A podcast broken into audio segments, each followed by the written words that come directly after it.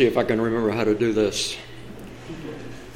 It's been a while since I have uh, stood here in uh, this pulpit, and uh, I appreciate your patience, as I said earlier, uh, with me, uh, and uh, the encouragement that you all have been. Especially, I give thanks to the session as they sort of interceded here in the past few weeks and I mean, I actually intended to be back uh, a couple weeks ago, and uh, they met with me and encouraged me to, to go ahead and take uh, a couple more weeks to uh, recover and recuperate, and, and uh, I'm thankful that they did. I'm very thankful for uh, those words of wisdom to me.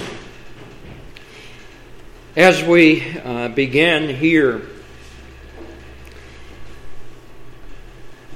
Over the past uh, few weeks, I've had a little time uh, to think about where we have been and uh, where we are going uh, through our morning worship and the ministry here that God has called us to at Wendale Presbyterian Church. It's hard to believe uh, that I've been doing this, not here for 28 years, but uh, been preaching now uh, for 28 years.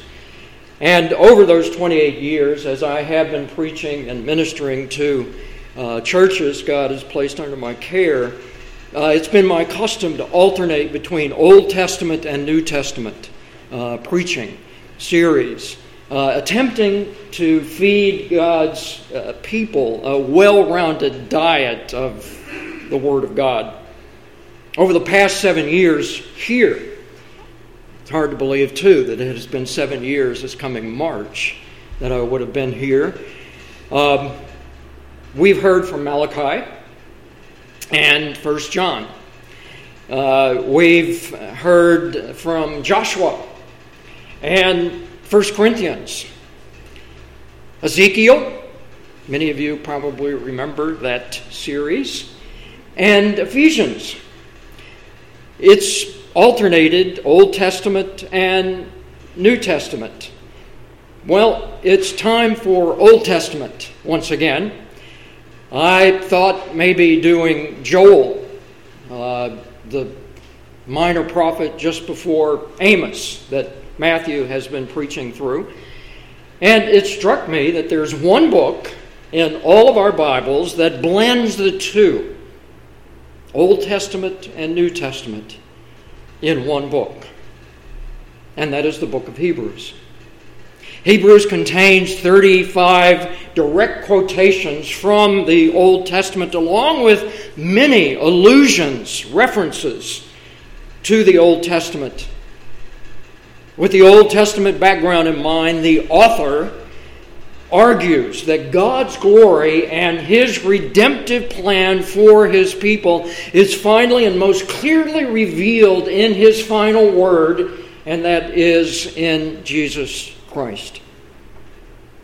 Most sermons we are taught to prepare in seminary and homiletics class. I've been reminded just recently listening to our resident uh, seminary student are designed to be presented in a reasonable amount of time. That is 30, 45 minutes, I mean, depending on what the congregation uh, will tolerate.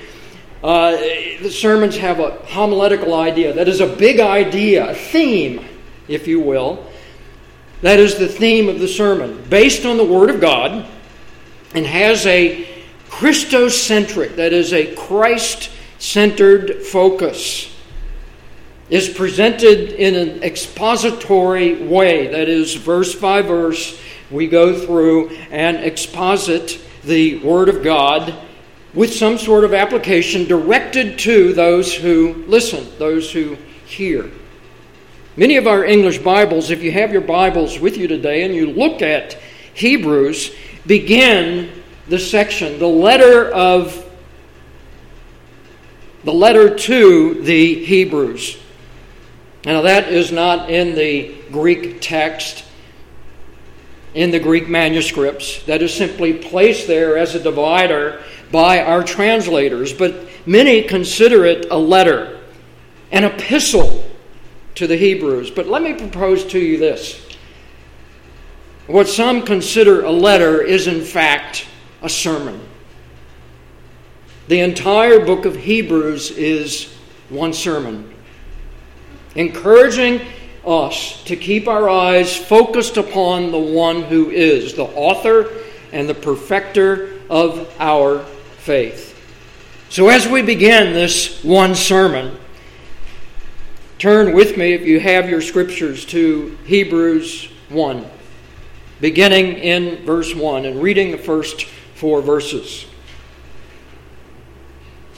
God, after He spoke long ago to the fathers and the prophets in many portions and in many ways, in these last days, has spoken to us in his Son, whom he appointed heir of all things, through whom also he made the world. And he is the radiance of his glory and the exact representation of his nature, and upholds all things by the word of his power. When he had made purification for sins, he sat down at the right hand of the majesty on high having become as much better than the angels as he has inherited a more excellent name than they. The grass withers, the flowers, they fade and they fall. But the words, these words of our Lord God, endure forever. Heavenly Father, as we enter into your throne room even now, May we hear the sound of your voice. May this sermon and these words be your voice speaking to all of us this day, this time, this moment, for this very age that we live in. We're thankful, Lord, that you have spoken to us in a final way through the one who is our Lord and Savior, Jesus Christ, and pray that we will hear you as we listen attentively. We pray in Christ's name. Amen. You know, our Bibles, our English Bibles, contain 66 what we call books. All of those books have uh, a different type of uh, classification of literature. We call those genres of literature. There is uh, history, uh, there is narrative, that is, the telling of stories, if you will. There is poetry. Some would say that parts of poetry contain wisdom literature as we read Solomon. There's apocalyptic writing.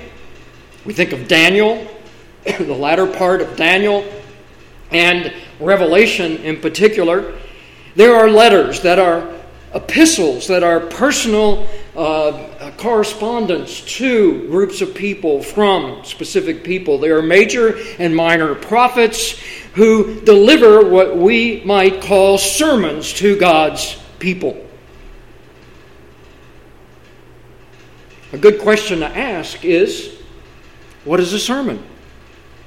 What is it that we listen to on Sunday morning at 11 o'clock as we come in here, and the, the culmination of our worship service is what we call a sermon. Some would say it is a long, tedious piece of admonition or reproof for God's people, a lecture, if you will, given by a preacher, one called to preach. Sermons uh, by definition, address a scriptural, theological, a moral topic, usually expounding on a belief, a doctrine, a law, a behavior within both past and present context. Elements of sermon often include exposition, exhortation, admonition, and practical application. The act of delivering a sermon is called preaching. Well, what we have before us here in the book of Hebrews is a sermon, as I said, not a letter. Hebrews is a letter only in the sense that it was written down and sent from one place to another and has a few greetings stuck on the end of it in chapter 13. But in every other way, I would propose to you that the book of Hebrews is essentially a sermon. The author even calls his letter in chapter 13, verse 22, a word of exhortation. Sounds like a sermon to me. Most of my sermons are right around, uh, Matthew and I were talking about this this past week, 2,500 to uh, 3,000 words, maybe a little bit longer, and take, give or take, 30 to 40 minutes to deliver. If you sat down and read Hebrews aloud, and I encourage you to do that over the next few weeks, you read all 4,953 words in the Greek, a little more than 7,000 words in the New American Standard translation. You could probably do that in about an hour. Just sit down and read. Don't pause, just read. In other words, this is a sermon. Hebrews is a sermon of really no great length. Such a sermon in length as might be preached today in God's churches. We're going to notice as we move through the book of Hebrews, this sermon of Hebrews, that over and over again the uh, author refers to his speech, his talking, not his writing. For example, in Hebrews chapter 2, verse 5, if you have your Bibles with you and you uh, look at that, it says, It is not to angels that he has subjected the world to come, about which we are speaking. Hebrews 5:11 uses some of the same terms. We have much the author has to say about this. The author thinks of himself as speaking to his audience, as delivering a word of exhortation, a sermon. And he is not, although he does write it down, he is not writing a letter to them as the Apostle Paul might write letters. But Hebrews is also a sermon because of the, the nature of it. It's an argument based on the exposition of the Scriptures, the Old Testament intertwined with the New. It combines the Old and New Testament thoughts and words. And as we move through this book of Hebrews, we're going to find that we uh, are in the presence of a really good sermon references to Scripture, the exposition of the Word, the application drawn to uh, the listeners, the Word directed to the life of God's people. And isn't that what a sermon is? But we have to keep in mind, too, that a sermon has one theme, one homiletical idea, one big idea, if you will. You don't have to figure out what this author is talking about because he talks about it over and over and over again, one thing and one thing only from the beginning of the end and even to the end of the sermon. Hebrews is a sermon about this about the absolute necessity of persevering faith faith in the one who is the author and perfecter of our faith, Jesus Christ. The preacher is telling his congregation, this congregation, that it's not enough just to begin the Christian walk, the, the, the race, he calls it, the pilgrimage of our Christian lives, the race that is set before us. One must continue that race until that race is finished and persevere to the end as a faithful and true Christian and believer.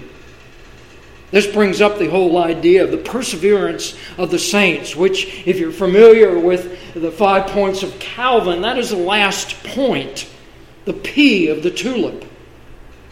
Perseverance of the saints. God preserves those he calls. But those he calls must persevere in their faith to the end. Hebrews competes only, I think, with, uh, with, with Galatians for being the most single minded book in the New Testament. The author makes so many arguments along the way, uh, but they are all made as he focuses on that one single point, that bullseye of the target the absolute necessity of persevering in our Christian faith and walk. There's a tension, isn't there? In God saving us to the uttermost so that none of us will ever be lost in the end. We can't lose our salvation. There's a tension between God's saving grace and our working out our salvation with fear and trembling. God saves those he calls to the uttermost, but he expects those he calls and saves to the uttermost to work out their salvation. Not simply to sit and be inactive, but to be involved, participating in the means of grace. And here's that tension throughout all of Hebrews, which I think is sometimes makes it difficult to, uh, to hear and difficult maybe to comprehend. The writer is speaking to believers who are Jewish by heritage, by nationality, but Christian by faith. And he's speaking to them, some of which have fallen back upon their old roots and their old habits and, and practices and have left the faith that they have professed.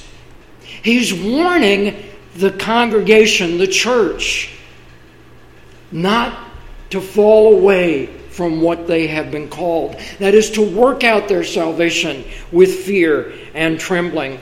One of those uh, places of tension is found in Hebrews chapter 2 verse 3 where he says how will we escape if we neglect See we have to pay attention to it. We have to attend to these means of grace that God has given to us. So great a salvation. After it was at the first spoken through the Lord, it was confirmed to us by those who heard. He says in chapter 3, verse 12 Take care, brethren, that there not be any one of you an evil, unbelieving heart that does what? Falls away from the living God. But encourage one another day after day, as long as it is called today, so that none of you will be hardened by the deceitfulness of sin. For we have become partakers in Christ conditionally. If, and there's that tension if we hold fast the beginning of our assurance firm until the end. Who is it that wins the race? The one that finishes the race. Who is it that receives the crown of glory? The one who enters into that final presence of God. It's a faithful and true servant of Him. So he says here, while today, if you hear my voice, do not harden your hearts as when they provoked me.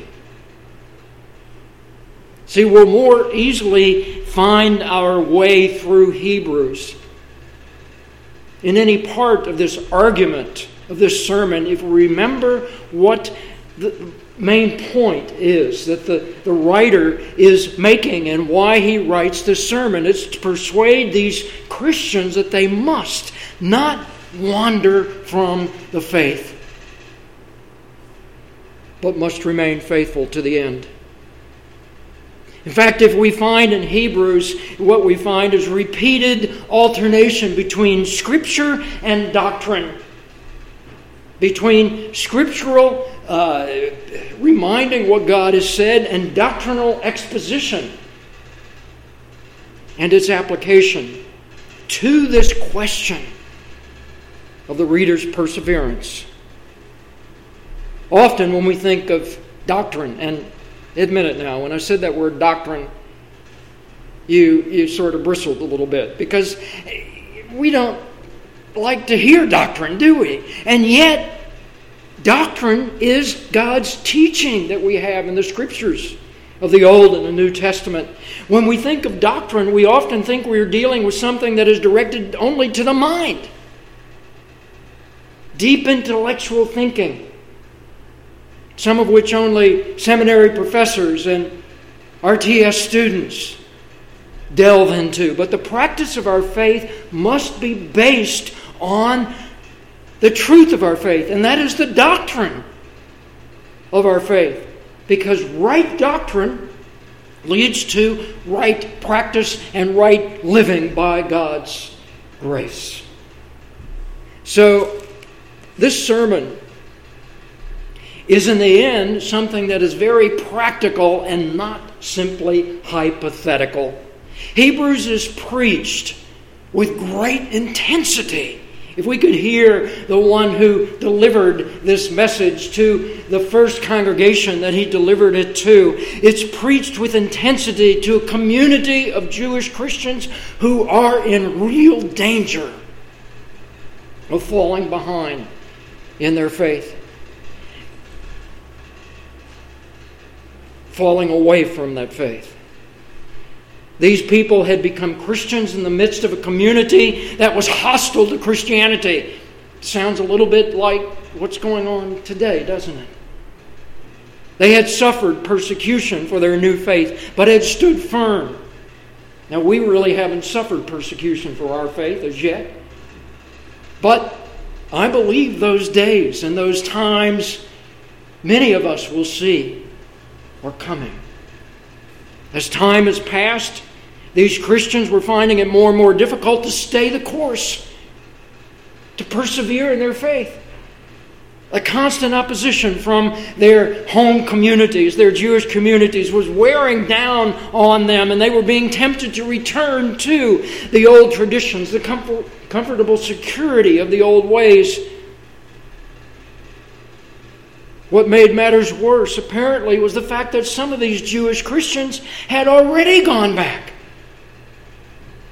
and left what they had professed as their faith. But was not a true faith after all. John speaks of this sort of falling away when he speaks of the sin unto death, by which he also means falling away. That word falling away, you'll probably hear me say, is apostasy. The conscious, intentional forsaking of the faith that has been professed, the rejection of the gospel of Jesus Christ, the work of the Holy Spirit, and the rejection of that gospel by one who has claimed to believe it, who may even be sitting in a congregation just like this today, who was taken to be a member of the Christian church, who had made vows before a session to that church to uphold the worship and work of the church to the best of their ability, and now they deny their faith. It's clear that Hebrews was written to address that spiritual crisis. You see, the book of Hebrews, the sermon, is not simply a doctrinal discourse, it's a desperate appeal to stay the course. And any of us can get off track at any time and in various ways. This seems so relevant for us today. We do know that this was written to encourage believers of all ages to pers- persevere in their salvation. We don't know exactly who wrote it. Some say the Apostle Paul wrote it. I think there are some reasons that we can say the Apostle Paul did not write it. Others say Apollos may have written this. But in the end, we don't really know who wrote this sermon. We do know it was written to encourage the listeners, you and me, believers of all ages, to persevere in our salvation because our salvation is one of persevering. The last 12 months have been difficult, haven't they? It seems hard to believe, but it was almost a year ago, come this March, that we had hints of the effects of COVID 19. We've spent the last 12 months uh, staying safe at home, wearing face coverings, persevering in our faith, persevering in what God has called us to do. You know, and once we persevere through those things, it feels good to, to, to get those things done and out of the way, doesn't it? And to, to look forward to that time when we will be able to gather back together in various times and different ways as God's people. But to put all this behind us and to move forward as we persevere. It's good to get something over and done with. I've been working on my taxes just recently. I'm not done yet, but I know because I do this every year. When I finally get those taxes done and off to the IRS in the mail or electronically, within the first 10 minutes of me sending them off, I'm thinking, I'm going to get audited. and, and you laugh, but pastors, we're top on the audit list, and I've been audited three times. Not because I did anything wrong, but just because I'm in the red zone. Isn't it wonderful to come to, to, to Christ and to know that our sins are forgiven? But then, too many times, as we persevere in our faith and our walk, things go wrong. We are bombarded on so many different levels with temptation to grumble and to complain to find fault. And we wonder is the Lord really listening? Why are we going through all this? You faithfully come to worship and submit yourself to listening to a sermon and wonder sometimes admit it. What was that all about? You pray and you pray and you pray and you pray and you begin to think, Lord, are you even there listening to me? Our lives lived out as Christians are difficult at times, aren't they? And it's okay to admit that. Many in the Old Testament did. Many writer of the Psalms admitted that they were being bombarded by the enemy on many different fronts, and it seemed like God was paying more attention to them than to him. He tells us that we're here to run a race with weary knees and drooping hands. Look at Hebrews 12 12 if you don't believe that. He doesn't mean we're going to run the 50 yard dash start it and be done with it and it's over. Even a marathon is only three hours. But this race that we are called to run through the straight and narrow path we're on just keeps seem to getting steeper and steeper. It's like, like running up uh, Pikes Peak run the incline up Pikes Peak. And if you've ever been out there and you've seen those steps, someone has, has built an incline where the Cog Railroad goes up right next to that. And people run it, jog up it every day. We stagger up Heartbreak Hill straight Up in front of us is peril peak, and just behind we see agony alp filling up the sky. It's all around us. The world even watches us and smirks at the truth that we hold to that nothing will ever change and that we're fools to even believe this Word of God. Maybe you can even remember when temptation wasn't so blatant. But now it's just a finger touch away on a computer, on the remote, and it's getting worse. We live in a world where we are bombarded with tribulation and trouble on every side. Jesus said that in John 16. He said in Mark 13, verse 19 and 20, There will be days of distress, unequaled from the beginning, when God created the world until now, and never to be equaled again. If the Lord had not cut short those days, no one would have survived. And what we can see is nothing compared to what's actually out there. Sometimes we look at only the physical. Our struggle, Paul said in Ephesians, is not against flesh and blood. It's against the spiritual forces of the heavenly realm. We're actually fighting against Satan, the liar. And you know what? He's hungry for your soul. Doesn't just happen that we're hemmed in by groaning and complaining. It doesn't just happen that we feel sometimes like quitting. And often in the past six weeks, I thought, am I going to get through this? There have been times when you have thought the same thing about situations particular to yourselves, and when you're already confused about what to do and what to think and what to do, Satan is right there spitting lies back at you. When you're already in deep trouble because of old sinful habits, he tells you Jesus doesn't really care. He really doesn't love you. It isn't easy to walk in faith, is it?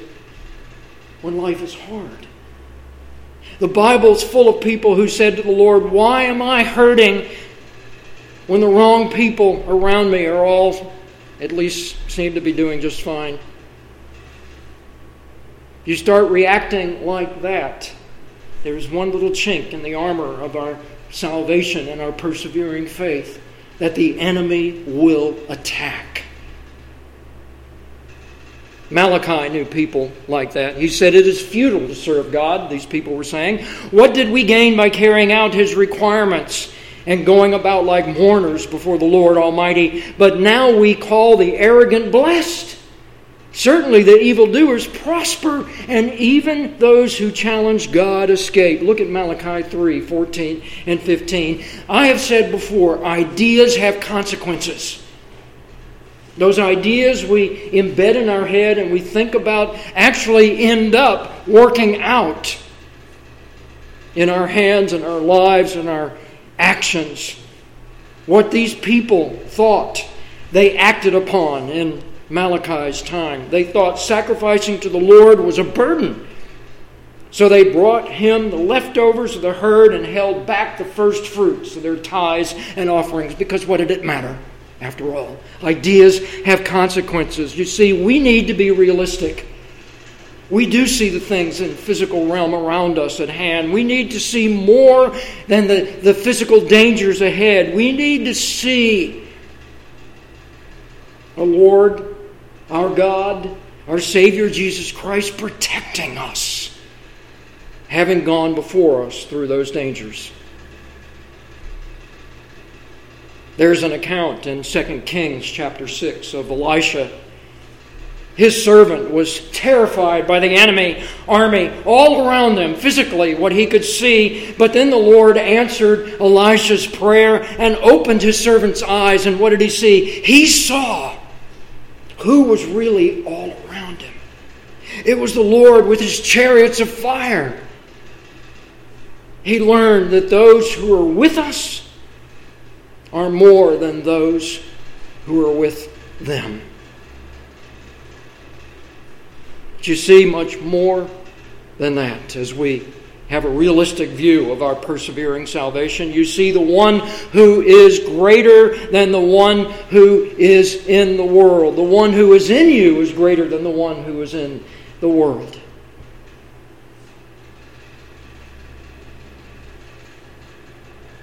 Jesus. He is the author, He is the perfecter of our faith. He finished and completed our salvation. He laid down his life for his sheep, for you, for me, to give us eternal life. And as he said, so that they shall never perish, no one can snatch them out of my hand. My Father, who has given them to me, he said, is greater than all. No one can snatch them out of my Father's hand. And he prays for you, he prays for us, for those he has called sons and daughters.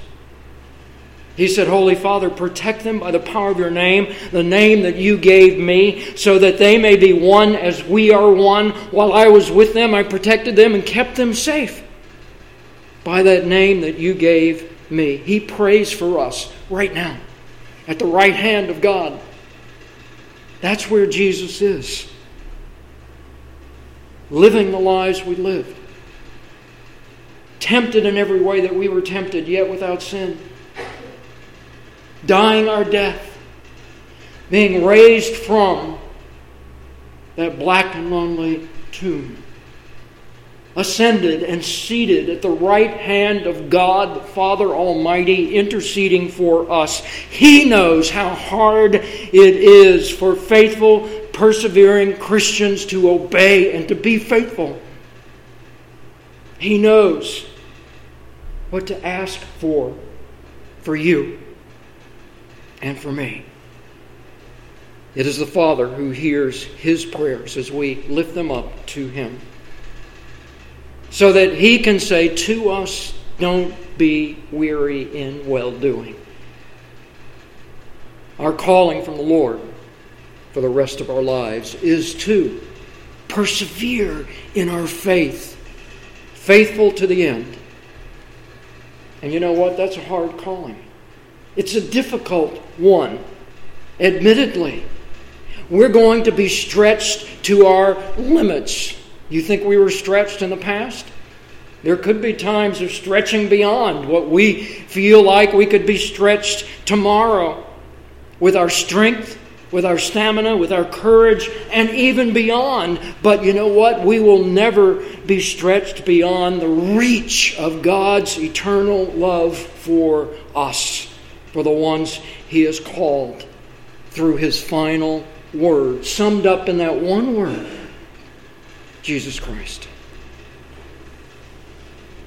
As we close here today, let me remind us of these words in chapter 12, words that we will go back to again and again as we consider the sermon of Hebrews. Therefore, since we have such a great cloud of witnesses surrounding us, let us also lay aside every encumbrance and the sin which so easily entangles us, and let us run the race with endurance, the race that is set before us fixing our eyes on Jesus, the author and perfecter of our faith, who, for the joy set before him, endured the cross, despising the shame, and has sat down at the right hand of the throne of God. For consider him who has endured such hostility by sinners against himself. Why?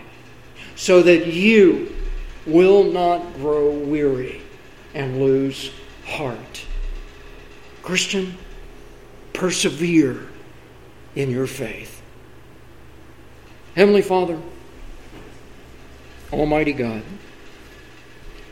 Lord, we do pray that as we conclude this time here, this day, that we would each individually and collectively look forward to gathering around this sermon of Hebrews as we are encouraged, each and every one to finish the race that is set before us and to finish it well through faith and trust in Jesus Christ. We pray in His name. Amen.